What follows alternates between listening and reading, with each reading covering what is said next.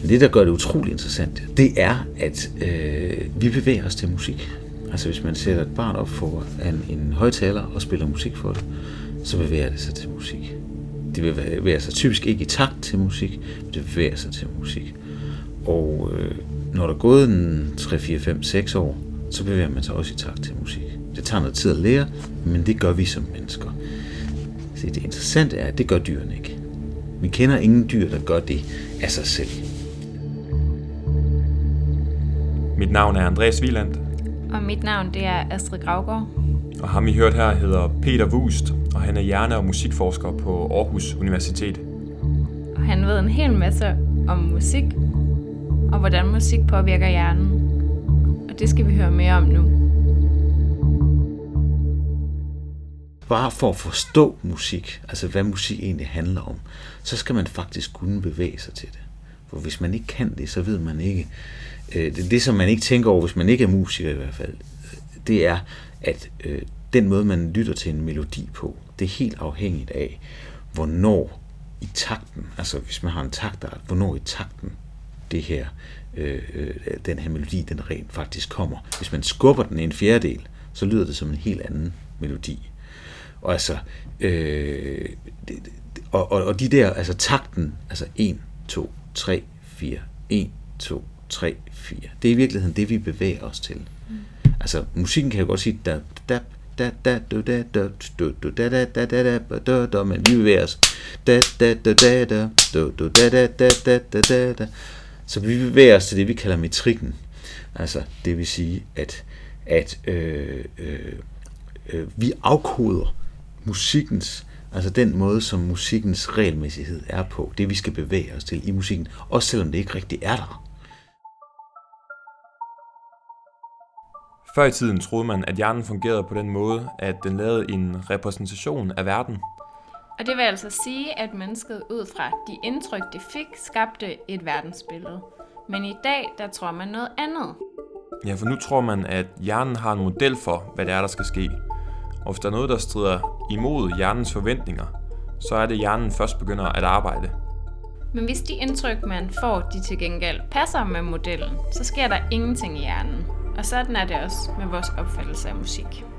Det viser sig faktisk, at hvis man bare spiller en metronom for folk, og det er måske ikke så mærkeligt, men så gider man ikke danse til det. Men hvis man skubber lidt til den metronom, så er det, vi kommer op af, hvad hedder det, så, så er det, at vi får lyst til at bevæge os til det. Det er fordi vi, øh, altså, og, og dermed mener jeg, når man skubber til det, det er det, vi kalder synkoper. Det er sådan nogle slag, der ligger ind imellem de fire taktslag, for eksempel i fire fjerdedele.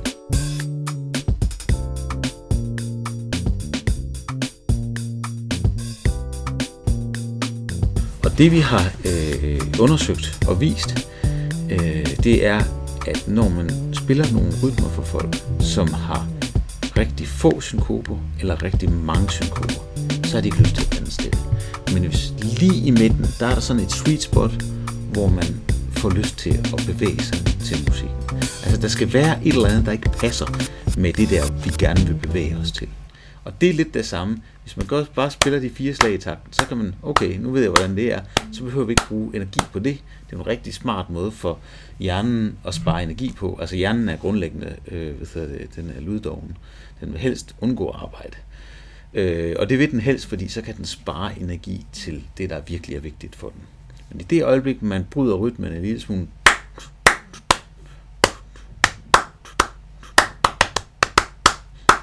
Se, så begynder vores hjerne at sige, okay, der er et eller andet, jeg skal, jeg skal lige finde ud af, hvordan taktarten her egentlig er. Og det er egentlig det, vi så føler ved, at vi får lyst til at danske, danse at, at, at, at det motoriske system siger, hov, vent lige lidt, jeg skal have fundet ud af, hvordan, hvordan det her hænger sammen. Øh, og så får vi lyst til at bevæge os i virkeligheden. Og på den måde så viser det også, også, også at det vi kalder perception and action, altså det at opfatte verden, og det at øh, handle i verden, det faktisk smelter sammen, fordi vi er hele tiden i gang med at forudsige, hvad skal der ske om, om lidt. Det vil sige, at hjernen er en aktiv medspiller. Det betyder sådan set også, at da hjernen nu er, pludselig skal ses som ikke en, der modtager noget, men er en aktiv medspiller i forhold til at, at forstå, hvad der kommer ind, så øh, kan vi også bedre forstå, at vi kan have så forskellige oplevelser af musik, fordi så afhænger det jo fuldstændig af, hvilken model hjernen har for at forudsige fremtiden.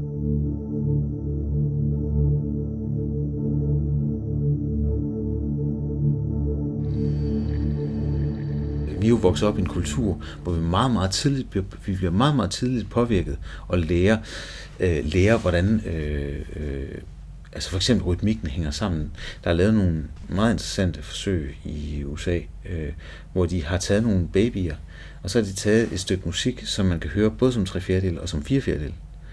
Og så har man taget nogle af babyerne og øh, vugget dem til de tre fjerdedele, og nogle af babyerne vugget til fire fjerdedele. Og når de lige så bliver lidt ældre, så viser det sig, at de, hvad det, at de hører musikken som, som det, som de havde hørt, de har, det de har lært meget, meget tidligt. Så den der rytmik får vi meget til ind. Og for eksempel, hvis jeg spiller 1, 2, 3, 4, 1, 2, 3, 4, 1, 2, 3, 1, 2, 3, 1, 2, 3, 4. Så det, der sker i mine hænder, er hele tiden det samme. Det er den samme rytme, men vi kan tælle den på to forskellige måder.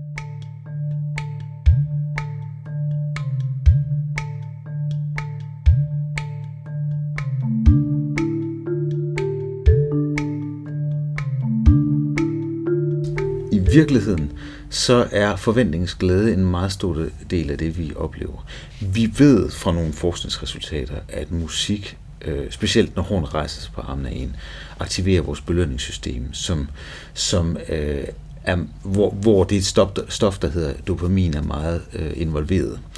Øh, dopamin, hjernens dope, øh, sådan populært sagt, så er det det, der bliver udskilt, når vi gør noget, der er godt for vores overlevelse. Øh, Øh, så simpelt er det sandsynligvis ikke, men vi ved fra nogle meget øh, fine øh, abeforsøg, øh, at øh, altså hvor man kan hvor man kan måle direkte på øh, dopaminneuroner ved at stikke elektroder ned i hjernen på de her aber.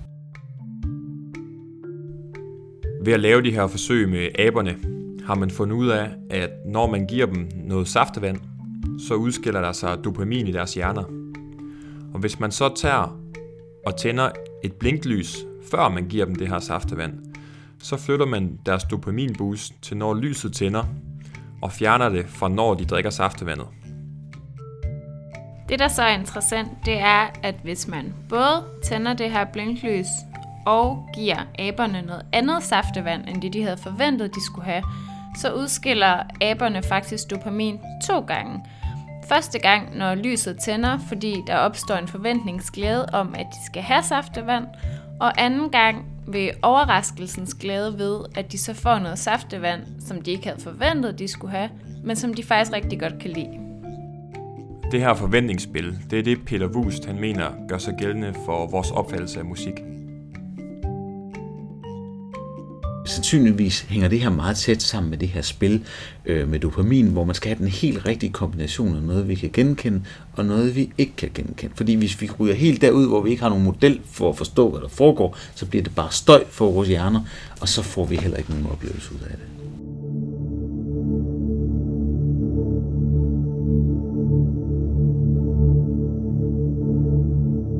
I forhold til den måde, vi opfatter musik følelsesmæssigt på, så er der altid tre komponenter på spil. De kan være fordelt lidt forskelligt, men der er altid tre komponenter på spil. Der er noget universelt, altså noget, der virker for alle mennesker i hele verden. Øh, og det gælder for eksempel tempo. Vi ved, at høje tempo får en mere i gang. Altså man, man, man vil typisk ikke græde til, altså de, de der sådan virkelig sørgelige sange, de er typisk langsomme i tempo. Øh, og det svarer jo lidt til, når man taler. Hvis man er ked af det, så taler man langsommere og dybere i tonelejet og øh, med, med mindre aksanger på. Hvorimod hvis man er meget glad, så kommer man lidt højere op, og det går lidt hurtigere, og man går op og ned i, i øh, niveau i stemmen i virkeligheden. Og sådan er det også med, med musik. Der er nogle universelle ting i hele verden. Men så er der en hel masse kulturelle ting også. Fordi vi ved også godt, at musik fra Sydhjemmen, det lyder meget anderledes end det, som vi kender, og vi kan typisk slet ikke afkode, om det skal være glad eller sørgelig musik. Øh, jeg kan huske, jeg var til en konference her for ikke så lang tid siden, og så var der en indisk forsker, som spillede noget rigtig, rigtig øh, sørgelig, øh, sørgeligt øh, indisk musik. og bagefter noget rigtig øh, glad og opløftende øh, indisk musik.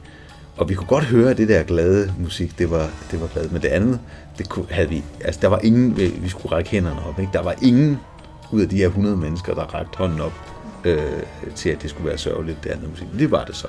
Så der er kulturelt meget, meget stærke, hvad hedder det, øh, bindinger i musik. Vi har den der opfattelse af, at du er glad musik, og øh, mol er sørgeligt. Øh, og det er jo skalaer. Du er skalaen.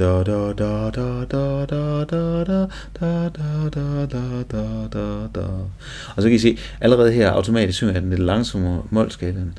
Simpelthen fordi øh, øh, det, det opfatter vi som mere sørgeligt, og det hænger sammen med, hvordan vores stemmer er. Og se, du og skalaen minder mere den, er, den vil vi typisk, altså hvis det skal være glad, skal det være hurtigere skal være sørgeligt, skal det være langsomt. Det er sådan, vi taler også. Men faktisk dur og mol, det at de trin, der er i målskalaen, minder mere om, hvordan vi taler, når vi er ked af det. Så der er noget universelt over den her opdeling i dur og mol. Men den er ikke mere universel, end at det er princippet, og ikke skalaerne som sådan, der gør det. Det vil sige, at hvis du kommer til Bulgarien for eksempel, så har deres, øh, det som de opfatter som glad skala, er vores målskala. Og så har de en skala, der mener, der er endnu mere, som, som man taler, når man er ked af det, øh, i, deres, hvad det, øh, som, som deres sørgelige skala. Så, så, så det her det er et eksempel på, at det kulturelle og, og, hvad det, og det universelle, det spiller sammen på sådan en sjov måde. Ikke? Øh, så er der selvfølgelig den tredje ting, og det er den individuelle komponent. Fordi øh, der er jo forskel på, hvad vi godt kan lide. Altså for eksempel, så, øhm, så er det jo det, at vi kan have forskellige personligheder. Vi ved, at personligheden har en indvirkning på, om vi kan lide den ene eller den anden type musik. Vi kan også have forskellige lyttehistorier. Altså jeg er for eksempel vokset op i en familie, hvor mine forældre aldrig hørte andet end klassisk musik. Det gør, at jeg er ikke meget for klassisk musik i dag. Nej, det passer ikke. Men, øh, men øh, det var egentlig derfor, jeg blev rytmisk musiker, tror jeg, for jeg reagerede stærkt imod det. Og så er der selvfølgelig den aller sidste komponent, som er utrolig væsentlig også, det er det helt sociologiske. Hvilken gruppe øh, vil vi gerne øh, tilhøre? Altså, det, det ved vi jo, vi, det er ligesom sådan et lille emblem, vi sætter på trøjen. Jeg kan lide det her musik. Peter Wus tager forklarer os, hvordan musikken påvirker vores hjerner, og hvordan noget musik giver os lyst til at danse, mens andet gør os triste. Men noget, som også er interessant, er, om musikken kan have en helbredende effekt. Kan den for eksempel kureres, hvis vi har fysiske skavanker eller har ondt i sjælen? Vi ved, at musik har en smertelindrende effekt. Vi ved også, at musik kan være godt for folks søvn. Vi ved, at øh, musik er en måde, hvorpå man kan nå følelserne hos autister. Og øh, der, der er forskellige øh, ting ved musikken, som gør, at vi kan bruge det til specielt at regulere vores arousal-niveau, altså hvor meget gang er der i vores system. Altså hvis man for eksempel skal have Parkinson-patienter til at gå, øh, så er musik også en måde, hvorpå man kan, man kan få mange af dem, ikke alle, men mange af dem til at bevæge sig øh, bedre øh, på. Så der er en hel masse øh, ting ved musikken, øh, som, som vi kan bruge klinisk. Men om den helbreder, om den heler på den måde, det vil jeg stille, altså på den måde, det for eksempel går ind og, og kurerer øh, sygdomme, det, det, det mener jeg er, øh, det, det, det mener jeg slet ikke, at øh, man kan forestille sig.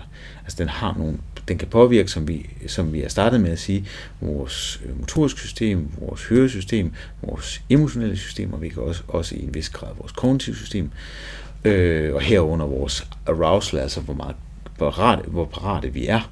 Og det er de ting, man kan bruge ved musikken. Men så noget mere mystisk, på sådan en mere mystisk plan, med at have nogle toner, man kan synge til forskellige dele af kroppen, det øh, øh, er der intet i vores eller andres forskning, der tyder på kunne være sandt.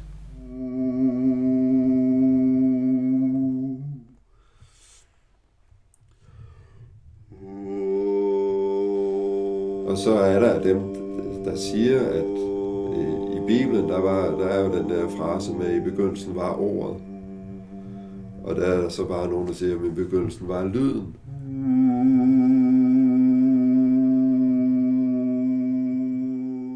Så bruger jeg min stemme til at lave lyd på folk. Og lytter efter, hvor jeg, jeg synes, jeg kan høre, at der er en åbning i kroppen. Og så øh, varierer jeg med min stemme for at høre, hvad der, hvad der resonerer bedst. Og, og det er ikke noget, jeg sådan tænker over, det er sådan helt intuitivt, at jeg øh, prøver at fornemme, hvad der er, der er brug for, for at der kan komme bevægelse i gang i det traume, eller det, der øh, holder fast. Ikke? Ham I hørt her hedder Jens Bo Jacobsen, og han er uddannet lydhealer og bruger sin stemme til at hele mennesker. Modsat Peter Wust, så mener han altså, at lyd godt kan være med til at hele både fysiske og psykiske smerter. Jeg mærker både med mine hænder, jeg kan mærke energi med mine hænder, men jeg kan også lytte. Øh, når jeg laver forskellige lyde på kroppen, så kommer der en resonans tilbage. Så der kan jeg lytte efter, hvor er den åbning, jeg gerne vil, vil sætte ind i. Ikke? Der kommer nogle overtoner igennem, når, når der ligesom er en, øh, en åbning. Så kommer der en, en klarere lyd. Når du siger en åbning i kroppen, altså en åbning for hvad?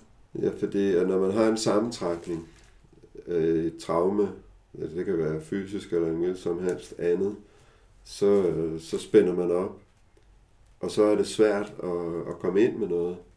Man kan godt massere meget hårdt ned i en spændt muskel, der, men den slipper ikke rigtigt, den er svær. Så derfor så går jeg, leder jeg efter, hvor der er et åbent sted. Som er et andet sted. Som er et der. over eller under det sted, hvor jeg, hvor jeg fornemmer, at der er en spænding. For at energien den kan arbejde videre derfra, sig selv, senere hen, når klienten er gået hjem. Ikke? Og så, så derfor er det det, jeg leder efter. Det er egentlig, hvor er der en modtagelighed.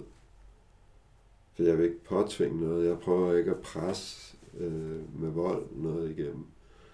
Det skal være noget, der bliver taget imod, for at det har en effekt øh, i, i den virkelighed, jeg arbejder i.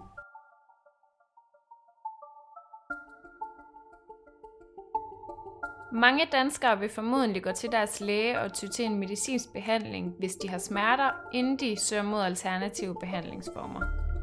På den anden side af Atlanten er lydhealing til gengæld velkendt i både central- og sydamerikanske lande.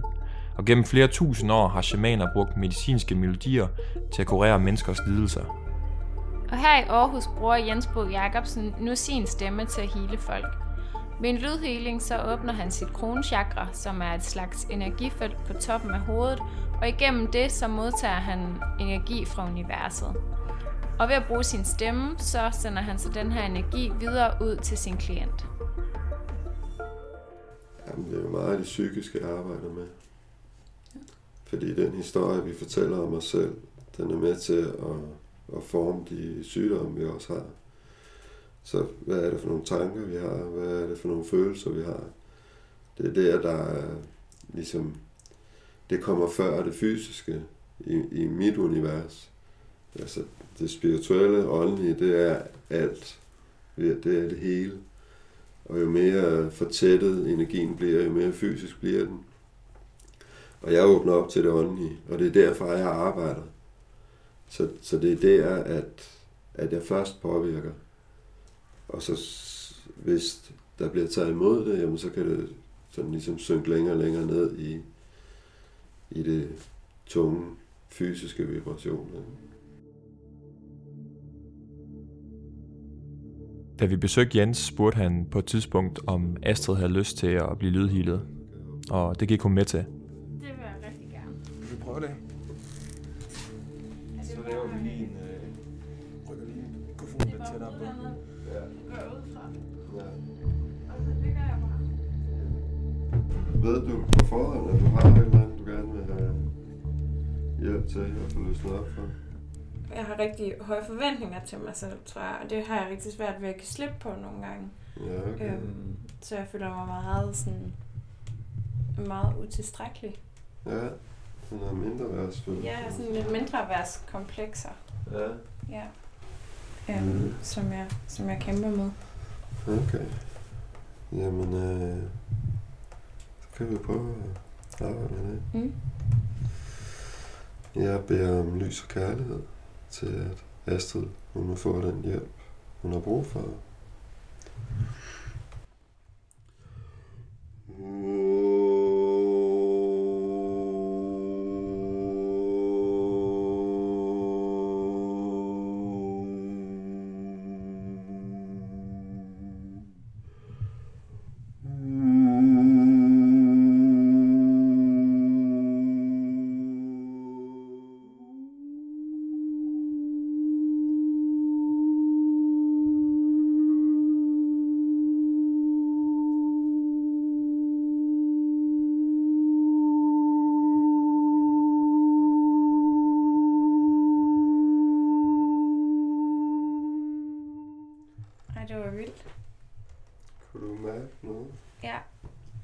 Det kan man virkelig. Mm. Altså, det var, det var helt syret, fordi man, at sådan, man bare mærker sådan varme indeni. Altså, man bliver sådan helt varm. Mm. Og så ligesom sådan nogle bølger, eller sådan vibrationer, Mm.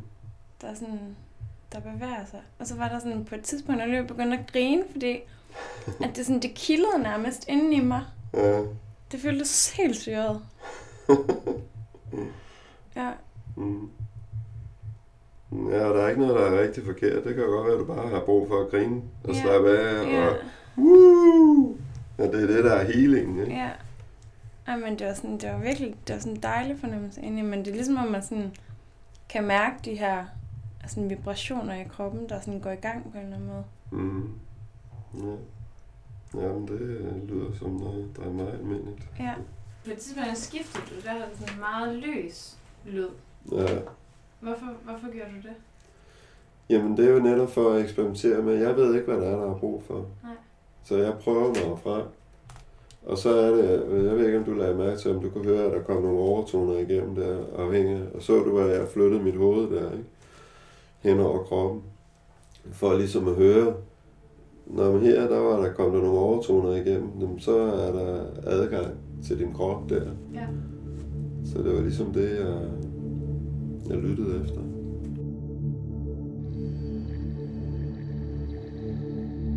Altså lyd, øh, det bevæger sig bedst i vand. Altså man siger at valerne kan høre hinanden kloden rundt. Ikke? Det, det de her klik, de laver der, de, de bliver, der er vand som medium nemmest at transportere lyd i. Og vi består af mellem 80 og 90 procent af vores krop, den er øh, vand eller væske. Så derfor er lyd et rigtig godt redskab til at påvirke og øh, i vand eller i væske. Så det er det, at musikken eller lyden, den, den gør, at, at, som gør, at, at man, vi har nemt ved at modtage det. Det, det, det, det resonerer med os på en måde. Ikke? Så noget, så noget sk- skønt musik kan gøre, øh, kan også gøre, at vi slapper af og får en god kropslig oplevelse af. Og det samme kan, kan lydhealing gøre. Ikke? Altså fordi vi har så meget vand i kroppen, så bevæger lyden sig simpelthen godt ind i os. Ja, Ja. det gør den. Og hvordan, når, når, når sådan en healingsproces så går i gang, hvordan kan lyden helt konkret altså sætte gang i det? Ja, det er fordi, at når, når lyd møder en modstand, jamen så, øh, så, så, så, så, så ændrer det sig, så gør det, forsøger det. Det forsøger ligesom at komme altså, igennem der, ikke? Men, men modstanden er der, fordi man har det her forkramning eller sammentrækning. Ja, så modstanden er den sammentrækning, man har et sted Ja. i kroppen. Ja, og så lyden den bliver ligesom, den banker ligesom på der, ikke? Og på en blid måde, kan man sige. Det, det er ikke sådan et voldsomt indgreb, men den, den rører ved det. Øh, og man i sit eget tempo, kan man så lade, lade sig påvirke af det, og, og ligesom prøve at give slip og slappe af for det traume, man gerne vil have til at give slip. Hvorvidt lydhealing rent faktisk virker som en alternativ behandlingsform, er nok op til den enkelte at vurdere. Personligt kunne jeg i hvert fald mærke, at lydhealingen satte noget gang i min krop. Der er ingen tvivl om, at Peter Wust og Jens Bo Jacobsen er enige om, at musik og lyd påvirker vores krop og hjerner, dog på to forskellige måder. Kan lyd virkelig hele en, og er den musik, du nyder at lytte til, egentlig bestemt af dine forældres musikhistorie, eller er det det fællesskab, du gerne vil tilhøre? Tak til de to medvirkende og til Jonas Vensel for at hjælpe med lyd.